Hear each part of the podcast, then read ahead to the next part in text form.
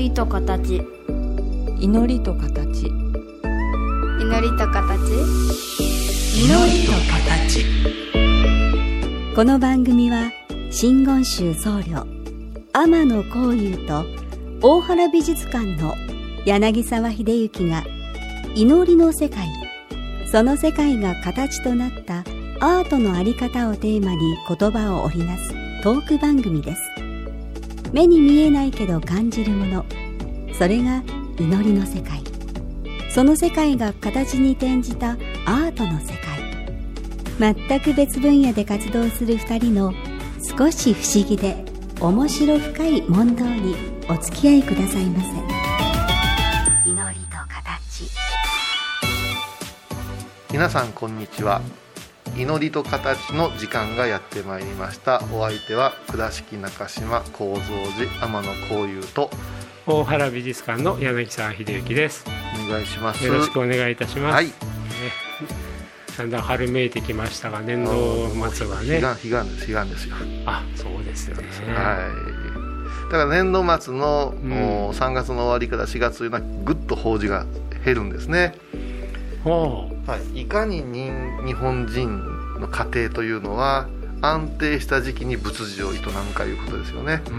卒業あ入学入社うん転勤、そういう時には仏事をなされないご家庭が多いのでうん。割とね花祭りぐらいはお寺暇なんですよ。で保育園幼稚園してるお寺さんは大忙しなんですね、うんあの年が明けてからねいわゆる我々ね節分の頃とかねもうこういうさんものすごいお忙しかったですけど私は今年初めて涅槃絵を意識した 日々を過ごしましたね、うん、やっぱりあの高単絵花祭りじゃなくてね、あのおちょう釈迦様がど旧暦ではこの辺りでしょ。あ、うん。そうなんだ。そうですそうです。小島辺りのねお寺さんは旧でやるんでうん。大体3月の20 15日前後に私はよくお話に呼ばれますよ。あそうですか。だったらちょっとそういうのどっかで体験したいな。上楽園って言ってね。はい、今つい体験って言っちゃいましたけども、あのーよく行と学って言い方されるけど、うんうん。最近あそうかってなんか当たり前のことにふっと気づいたことがありましてですね、はい。あの私自身も、うん。まあ、大学で教えさせてもらったりとか、いろんな方に研修ってやる、でもちろん研修を施す側先生の側っていうのはもうもう一気でやってるから、もうちょっとちゃんとやってくれよとかね、はいはい。もうちょっと食いついてくれよっていうふうに見ちゃうけれども、でも食いついてくるのってそれは本当に一握りなんだよなって逆に自分が研修を受けさせてもらう立場になってみたらはい。すごいいい研修で、うん。その研修をさせていただいている時間ですごい考えてるけど、うん。結局そこで自分が気づいて、はい。その後の日々の実践にうん。その気づいたことをやれるかやれないかが、結局その研修の時間っていうものを生かすも殺すも自分次第だなってすごい思ってて、まさに学学ぶけどもそれを日々の生活の中で学んだことを実践する行をしていかないと意味ないんだよな。そこでもうちょっと俺自分でその研修受けさせてもらってる時間から日々の時間につなげていくこと気をつけなきゃなって思ってたんですよね。防災訓練と一緒ですからね、ああ。ええ私なんか小学校の時にうん。ね、地震ですとかなんとか言って先生がこうき迫真の演技でさ校内中にサイレンになってもう今日やるって分かってるからさ、うん。すごいおかしかったんですよね、うん。そしたら天の歯見せるなとか言うわけですよ。そしたらまたチャラけた友達がふざけてるわけじゃないですか。うん、でわーっと出て今度はあの消防車がいっぱい来てこの消防士さんの訓練の救命のなんとかっちゅうけど見るけどん子供心に絶対できんぞって思いながらこうお 見た記憶があるんだけれども、うん。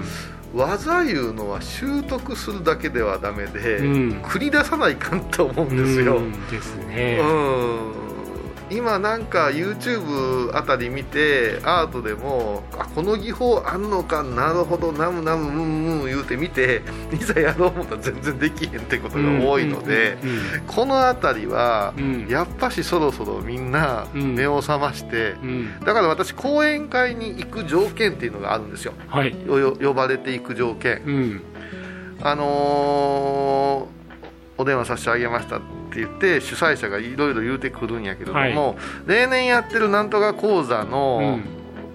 記念講演にお願いしますって言ったら、うん。不特定多数がうん。例えば人権問題とか、うん。なんとか問題いうのに来た分にたまたま天野こういうじゃんっていうそれは割とお断りしてるんですよ。うん。私が来るぞっていうことでうん。看板となってうんよし聞いたろうやったろうって思って来てくれる時のうん。あの充実度に勝るものなくてですね。うん。そんなに選んでるから仕事が減ってるっていうね。えでも今のようにこういうさんだから行くぞっていう方からすると、はこういうさんの場合自分のお寺でいつもそういうことを提供してるから、うんうん。そこにやっぱりおのずと集まってきちゃったりはしないんですか？お寺はね、うん。やっぱし拝んだ後の法話なのであ拝むということ座るということ、うん。それとは違うのよねっていう人ももものすごく多いですよ現実はだから倉敷仏教カフェ言うてね、うん。あのサロン橋間屋さんで美観地区でやってたの、あれで20年ぐらいやりましたよ。うん。その時にあの恵子さんと2人で「次回はお寺にお参りくださいね」って言ってチラシ配るけどうん。1%来てないんじゃないかなでもそれは僕にとっての美術館で書場開く時と外に出張ってやる時のと一緒ですね。あ一緒ですか？うん。いやいいお話だったわ楽しかったわ。でも僕は美術館に来てほしくてそういうお話してるけど、うん。そのね外で講演させていただいてその時間だけ楽しまれるけども僕はその後来てもらってなんぼまさにそれがだから実践してほしいというところではあるんですよ、ね、いやそうなんですよ。だから私も手を合わせてもらってなんぼで釈迦力やってるけど、うん。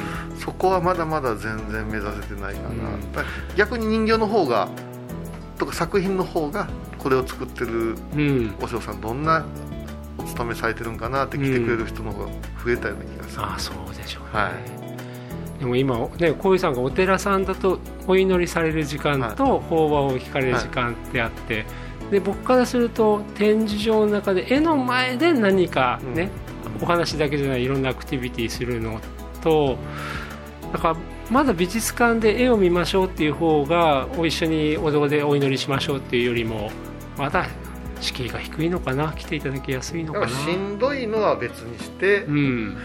最後のマラソンの後の牛乳だけ飲みたいっていう感じの、うん。ところがうんお寺には多くって、うん。その景品っていうか、うん。そこをお接待として大きくしていって 拝み終わる頃に人が集まってくるのは、うん。やっぱり本気ではないような気あがですね、そうですね。あのね、うん、話が変わって恐縮なんですけど私でも美術館の展示場でもあのいろんなレベルって言ったら失礼だけども、うん。いろんなレベルの体験型のレクチャーを用意してるんですね、はい。でその中でね一番レベルが高いって設定してるのが2つあって、うん。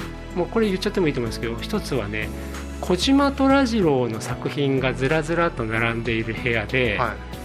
みんな気づかないけど気づいた途端におお本当だって言えるものを見つけ出すっていうのがあるんですよ、なるほど、であの小島虎次郎って、えー、と1908年に最初にヨーロッパ行ったのかな、うん、でそこから891011112年間行ってやっぱり日本にいた時と最初にヨーロッパ行った時ではすごい変わるんですよ、うんうん変わるっていうのは色の明るさも変わるし塗り方も変わるし。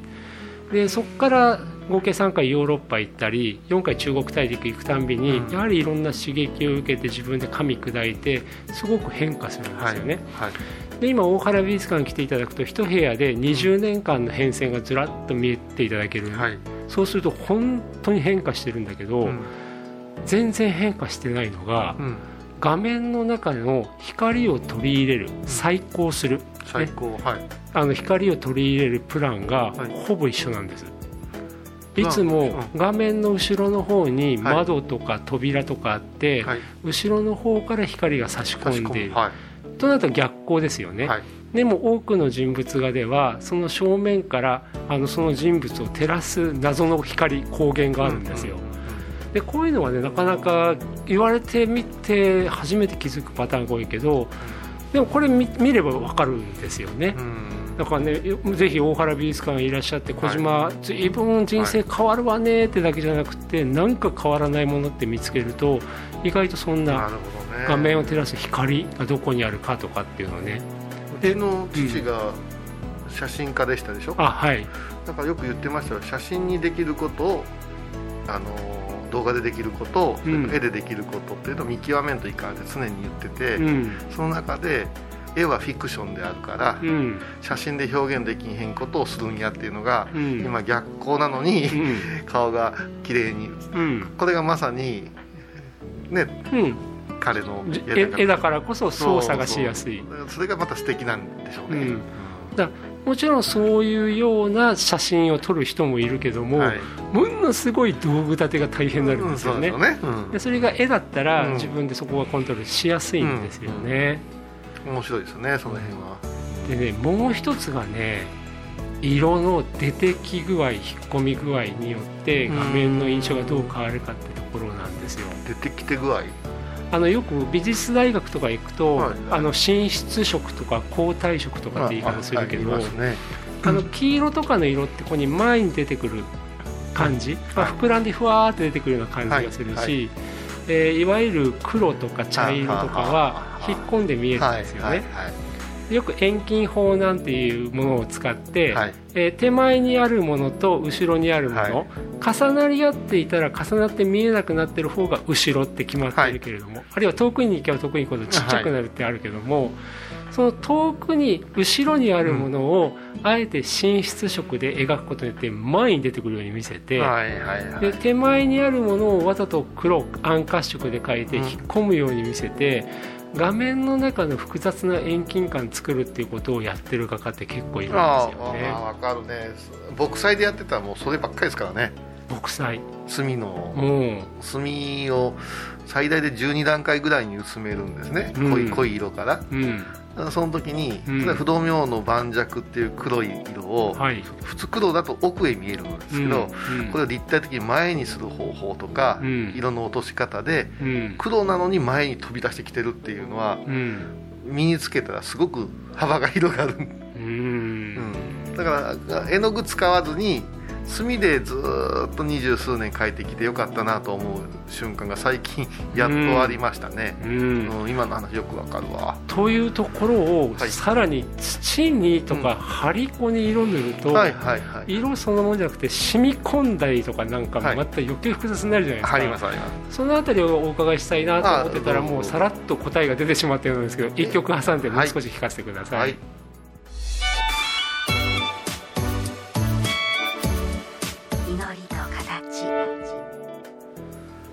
ね、日頃僕美術館でねなるべく皆さんに分かることをお伝えしなきゃと思いつつ、やっすごいね。でもその例え方がね黒でも前に出てくるとか今の遠近法の語りなんてちょっと普通の人で喋れませんよね。す。すごい重なり合ってる向こう側が遠くに見えるありがとうございまさすがやなでそこで先週お聞きした、あの形を作るところ、ねはい、で小遊さんってとも形作ってから色塗られるんでしょ？ああの土人形とかって。そりゃそうでしょ。うそれはそうなんですよね。はい。形？ちょっと待って。要するに粘土で形作ってから。そうです。ただ、うんうん。この色使いたいなと造形する時あります。あまさにそこが伺いたかったんです。この色使っちゃろうっていううん。もう大好きな朱色を塗りたいな、うん。でもだるまさん作っても仕方ないね。ということで造形が決まっていく場合がえ今の場合は、は要するにこの色が使いたいから、はい。こんな形作ろうという場合もあるってい、あります。それからこの色がうん。あるばっかりに作りにきいなっていううん。対象物もあるんですよ。おう。例えば明王系とかうん。新章系ですね天部の。はい。毘沙門さんかえ顔青色とかうん。顔グリーンとか言うたら、うん。そんなものねスター・トレックに出てきたら宇宙人ですよ。これを可愛らしくとか、うん。天野幸雄の作品らしくするとすると、うん。やっぱりそこはフィクションになって、うん。肌色演出とかしせないかんとか、うん。でも八大同時なんてのは、うん。色がポイントになってるじゃないですか、うん。清高ねうん。栗からそうなってくると逃げれないですよ。うん。これはねもう大勝負なんですよいやもうまさにねその今ご自身で全部言ってくださったけど、その辺伺いたくって、まあう、前回から伺ったんですね。あのー最初に作るべきものが決まっていてはい。作る、うん、とはちょっと違って、まあいや何かにもなるしいや別の何かにもなるような、いわばまあ基本的なモニョモニョっとしたまだレベルのものを作っていきながら形が作られていくっていう話を伺ったのと、でも一方でこういう仏様作ろうとなった場合はその細部、うん何をお持ちかとか、はいどんなような手の形してるかとかそういうのまでよーく観察した後に自分で手を動かすってで前回はそこからはい。完成形が見えてその完成形を作るために動かしてるのか。そうそうです引き寄せるんですねね。匂いですね、はい。でも一方で、うん、この目の前の土の塊からこんな形が見えてきた、はい。目の前の木の形をよーくいろいろ見てみたらこんな風に、はい。あ見えてきた。そういう方向性もあるっていうんうんうんうんうお話を伺ってたのとでも今の色を塗ることなんかもう、ん。うん土に色塗るって難しいじゃないですか。そう。これはね、ようできとんです。うん。なぜ暗いお堂であお灯明とお香と、うん。まあ、自然光ほとんどないですよね、うんうん。あ明け方なんて、うん。ね、それから花のふわっとした光線で、うん。拝むのかいうところに行くんですけどう。んまずねうん。例えば当時で立体曼荼羅で有名な五智如来ね。うん。五如来。はい。真ん中に、えー本郷会大師如来様がいてってね司法にいらっしゃるじゃない。うん。全部色あるんですよ。色と形が、まず始まりますのがね白なんですね。で拝む時に白でずーっと拝んでいってリセットしていくわけですよ。うん。仏もなんていうえその白っていいうのはこういうさんが頭の中で思い描く色彩が白。白。うん。拝みながらご神言とながら白でこういう形。うん。で白が終わったら次に今度青に入っていく。うん。青でこういう形。でこれがあの五輪塔の形ですよ。うん。三角や、うん。あのちびたのおでんみたいな格好あるじゃないですか、うん。あれですよ。うん。次に今度は黄色が出てくる四角で黄色が出てきて、うん。で四角で黄色？四角色で黄色が出てスイカ風空なんですけど黄色出てきてうん。次に赤出てくるんですよ。うん。でここはもうすごい楽しくなって赤赤やって。うん。そして最後に黒に突入するんですよ。うんこれが仏教の五色ですよ。うん。でまた白に戻っていってうん。そこから初めてこの色彩が出てくるんですよ。うんそういうふうな拝み方が、はいはい。を毎朝してるわけですよ。それっていわゆるか観光の間に想像のそうではい想。想。感想の世界、だうん。からみんな仏様が出てくるうんぬんかんぬん言うけども、うん。仏様の出方やったら私負けんと思いますよ。それは毎日作ってんだから。うん。ではなしに、ん。一番シンプルに最初出てくることが色形からなんです。うん。で私よりずば抜けた人はそこに香りも変わってくるって言うんですよ。うん。まだ私そこまで言ってないんですけど、うん。となった時にうん5分ってようできたんですよ。うん。土に5分かけて白をして。うん。手間はかかるけども何回も塗ってうん。ヤスリかけてうん。つるっとしたら色ののりがいいわけじゃないですか。うん。だから何が大変か言ったら下地作りが一番大変なんですね彩色に関しては、あとはね隠蔽力とかいろいろあるけども えでもそれはもう本当に乾燥の時に一番最初に綺麗な白を自分の中で作れたら、はい。その後の色がやっぱ出やすくなるとか出やすいしうん。気づいてもらったかもわからないけど最後に黒が来るんですけど、うん。もっぺん白に戻す面白さってあるんですよ、うん。で結局結局ですよ。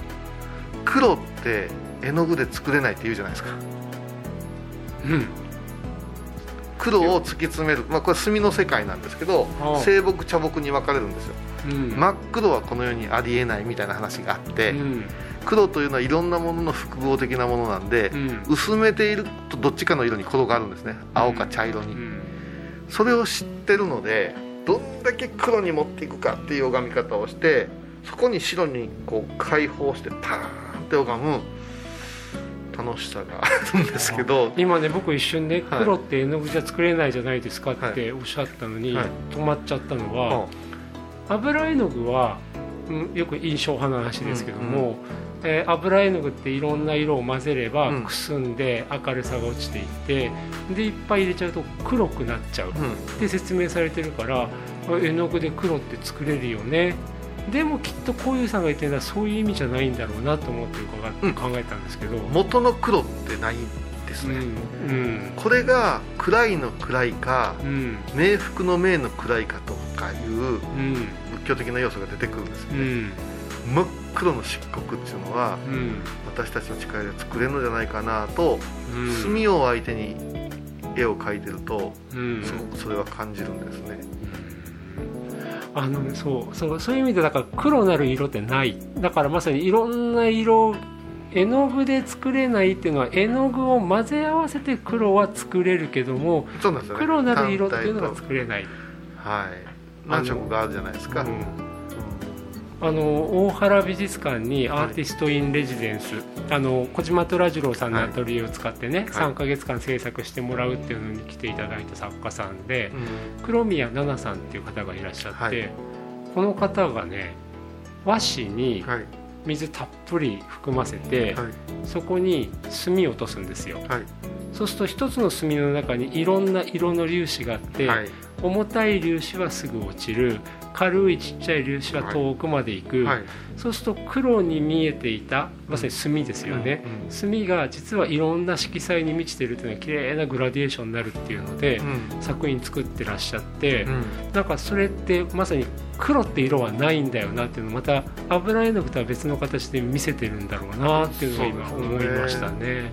だから水墨画なんかはうんあのトーンだけでうん。色を連想させるじゃないですか、うんボタンの絵って墨で描いてるのボタンの色が見えるっていうのは、やっぱ複合体なんでしょうね、うん。黒の粒子はね、うん。うん粒子の複合体、まああまりね水墨画の話墨だけの絵の話だと私もとんちんかんなこと言いかねないんですけどもさらにあのね乾き具合とかかすれ具合とかでもね本当豊かな表情出せますもんね。出せます出せます、ん。だからもう本当に和紙と水とうん。良質の墨で勝負あったで、うん。アーティストなんか多分 ちょっとそこのお手伝いさせてもらってますわっていう感覚でやってらっしゃる先生多いんじゃないかね、でもね本当今日のお話伺っていくと、うん。まあ日頃あのお坊さんとしてお祈りを捧げられていく中で、あの実は乾燥していくっていうところはうん。まさに祈りと形だし、はい。形と色彩の関係性を語ってくださって、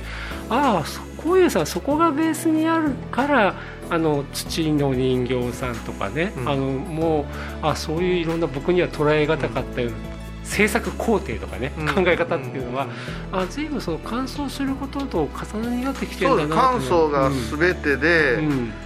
ああとはその綿密なものを省くかうん。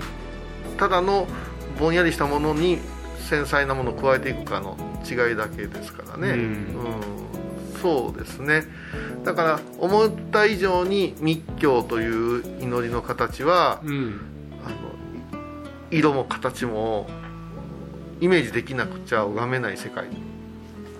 なのでうん。逆にうん。目の前の人形に色塗れたら楽な話ですよ、なるほどねだから目の前にあるお経を文字面読んでるだけじゃなくて、はいはい。やっぱり色っていうものとかそれがまあ五輪塔のそれぞれの形をね作ってそれをイメージできるってことお経だってうん。しっかり唱えとったら、うん。もう笑うよねこれ。喜劇のシナリオじゃないっていううん。先輩たちがいるわけよ、うん。先輩どこで笑ったんですかって聞くのは野暮やから、うん。ですよねとかって話し合わせながら、ん。帰って懸命に調べてもっぺん唱え直すとまことそうやなっていうこともありますし、うん面白いですね。ううん。んこの世界。あとでももう一個言うと色に言わせてもらうと、トーンが大事ですね。ほトーン。自分のトーンでううん。ね、だから48色の絵の具こうだとって、うん。自分が使う絵の具っていうのは大体ここかと思ったら、うん。はい。だんだん色数減らしてきて、うん。天野幸雄の作品のトーンというのはすごく意識はしてますでもそこが今日も天野こういうらしいっていう言葉がいくつか出ましたけど、別に、ね、人との違いを作るためとかじゃなくて、自分の好むところを、うん。ずーっと整理していったらそういうらしいが出てきてるわけですよね。もう人のは見ちゃダメ。まあこの辺りもねまたまだ僕まだうまく捉えきれないけどお話を伺わせていただければと思います。今日もありがとうございました、ありがとうございました今回のお話いかがでしたか？祈りと形は毎月第1第3木曜日のこの時間にお送りします。次回もお楽しみに。